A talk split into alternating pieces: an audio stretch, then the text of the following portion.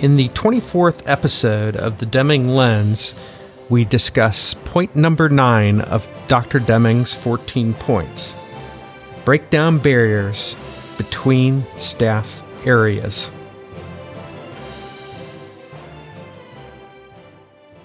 Hi, I'm Tripp Babbitt, host of the Deming Lens.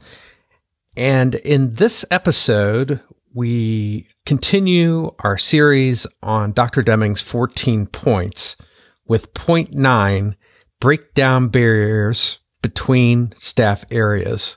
Let's listen to Dr. Deming comment on point nine.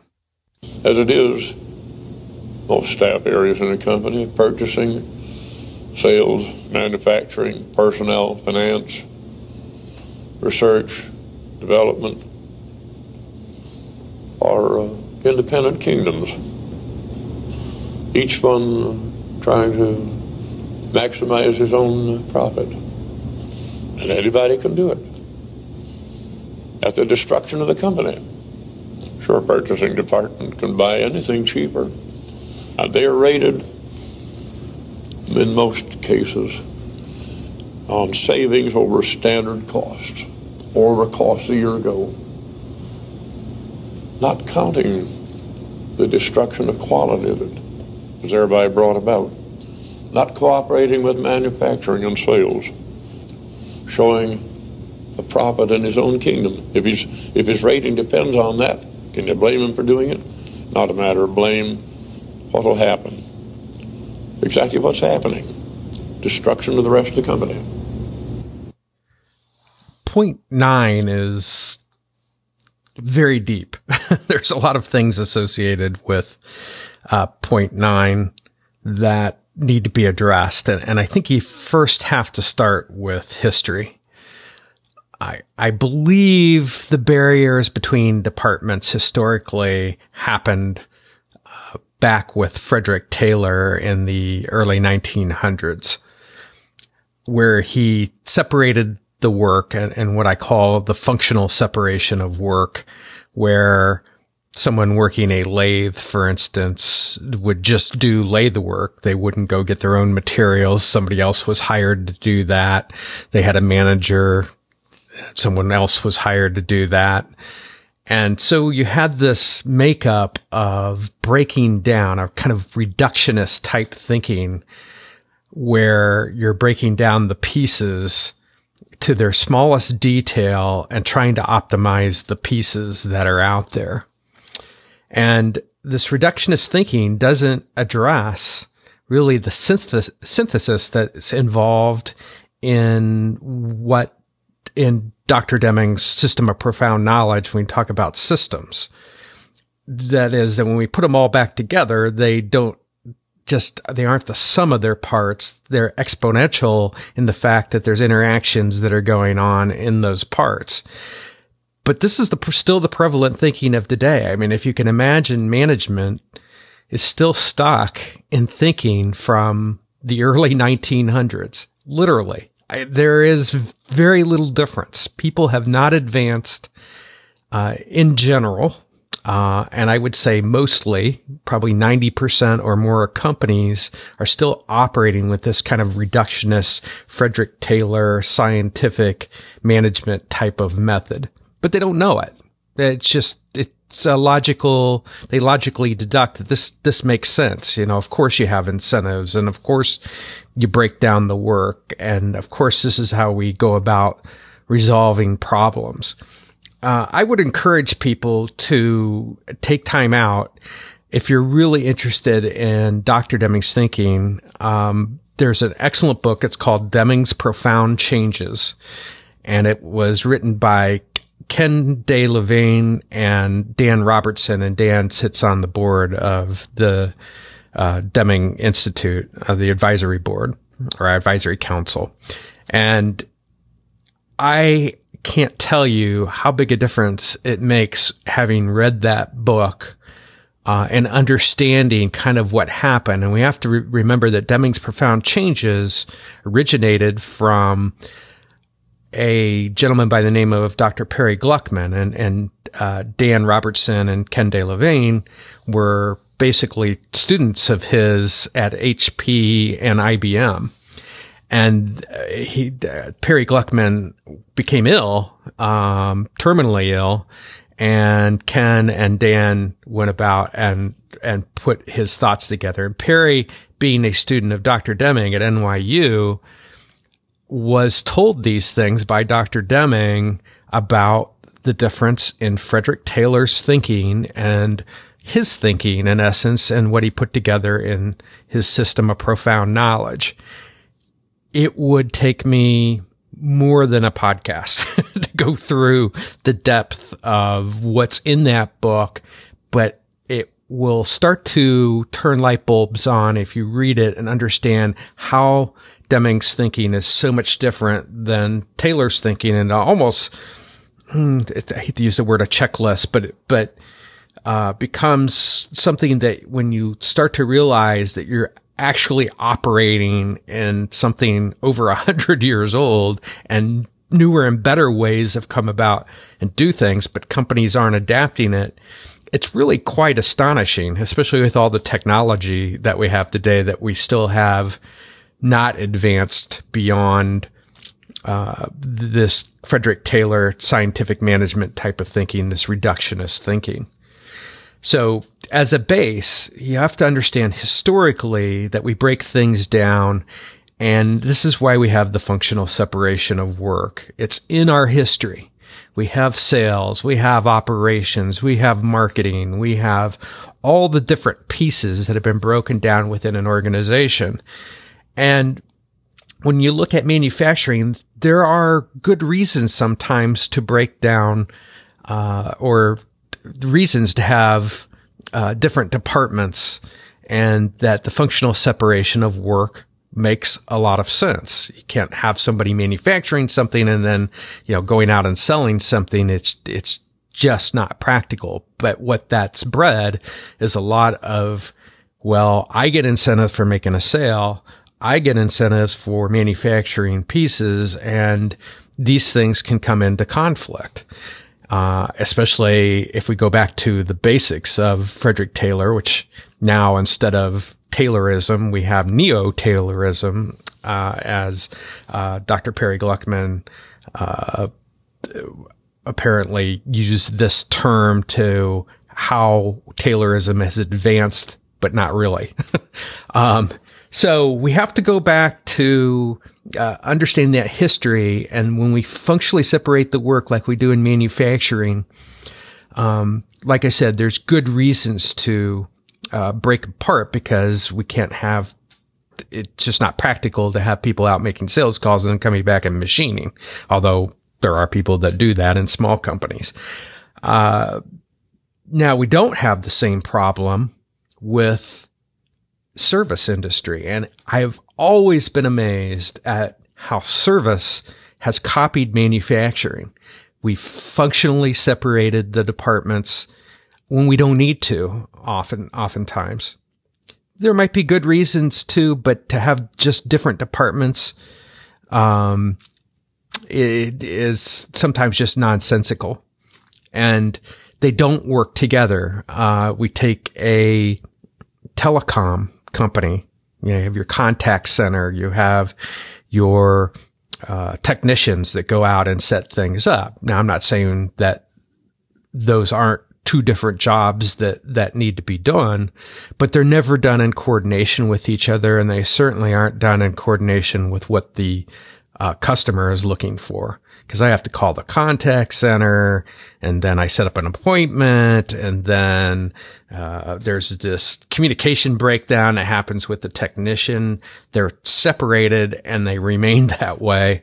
And this is the frustration that we all have with our cable companies and uh, our telecoms and people because we call in and we get a uh, a contact center agent and they've got to transfer us or get back to us or do something and it just doesn't work very cleanly.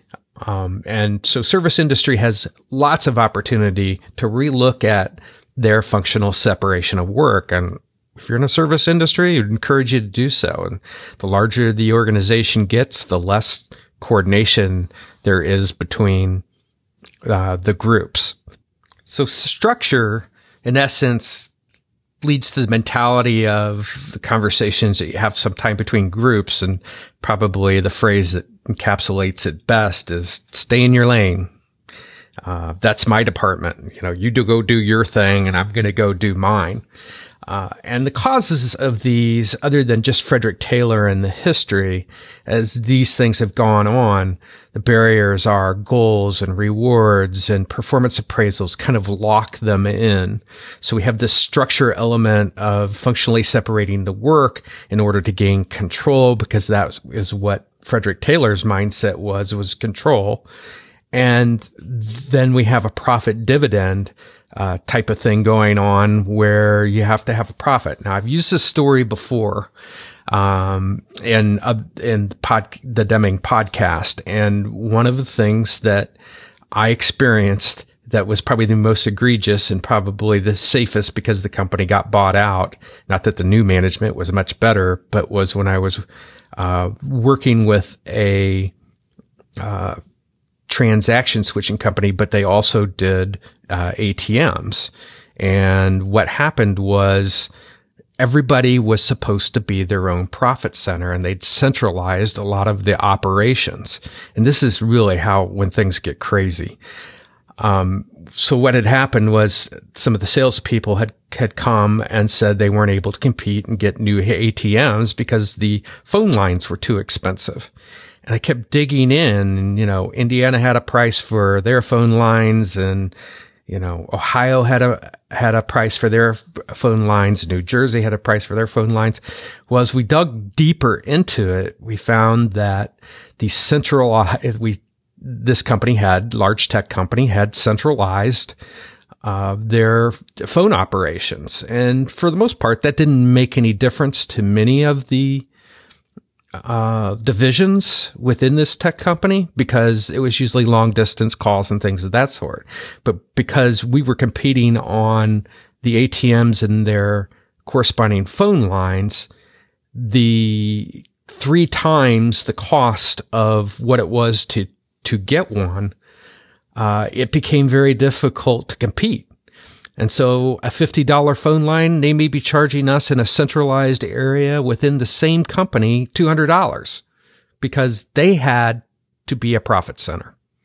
And therein lies the difficulty.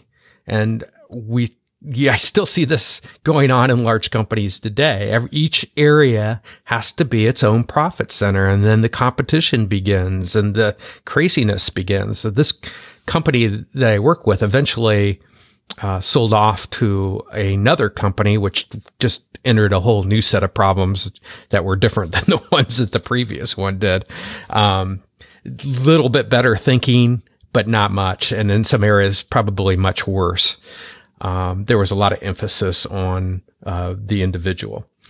But uh, so when we look at those causes of of the barriers, or when we look at the barriers that are out there, the things that are causing are the goals and the rewards that are split split out by a, a functional area, a sales goal versus an operational goal, and sometimes those things come in conflict. And we have to go back to that reductionist type of thinking that just breaking it down into pieces is not going to help make the whole. And this is actually one of the mistakes that I made early in my uh, consulting career because one of the things that I did was I did something called a system map and we would have a uh, larger goal for the executives and then the middle managers and so forth. And we would continue to break them down without the realization that the synthesis is what really mattered. So the place to begin, and I guess from my viewpoint, what is the fix? Um, that that we could do for this problem in point nine, uh, breaking down the barriers basically between the staff areas is. Uh, you know, in the old days, I would say get rid of the rewards, get rid of performance praise, get rid of goals, and companies would freak out. But I think you have to start with the, the shared aim. There has to be an aim associated where everybody is looking at the same thing. And then realizing that you know, sometimes HR has to give up something. Sometimes the centralized telecom area has to take a loss in order for the company to win. And that's coming to the realization that we can't have 20 prima donna departments all trying to optimize themselves and still have a system that synth- synthesizes enough that we gain benefit in an exponential way because it's not the addition of the parts. It's the interaction of the parts. And, and so starting with the shared aim, this is the place to begin really for any organization. I have broken out AIM into three areas. It has something to do with the customer. It has something to do with the innovation and looking at the future. And it also has to do something I've added in in the last decade is looking to the greater good.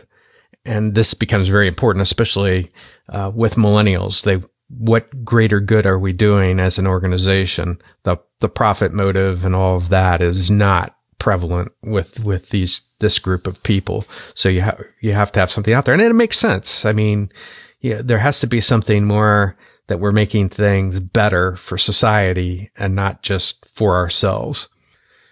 The other thing I would look at is the structure of your organization.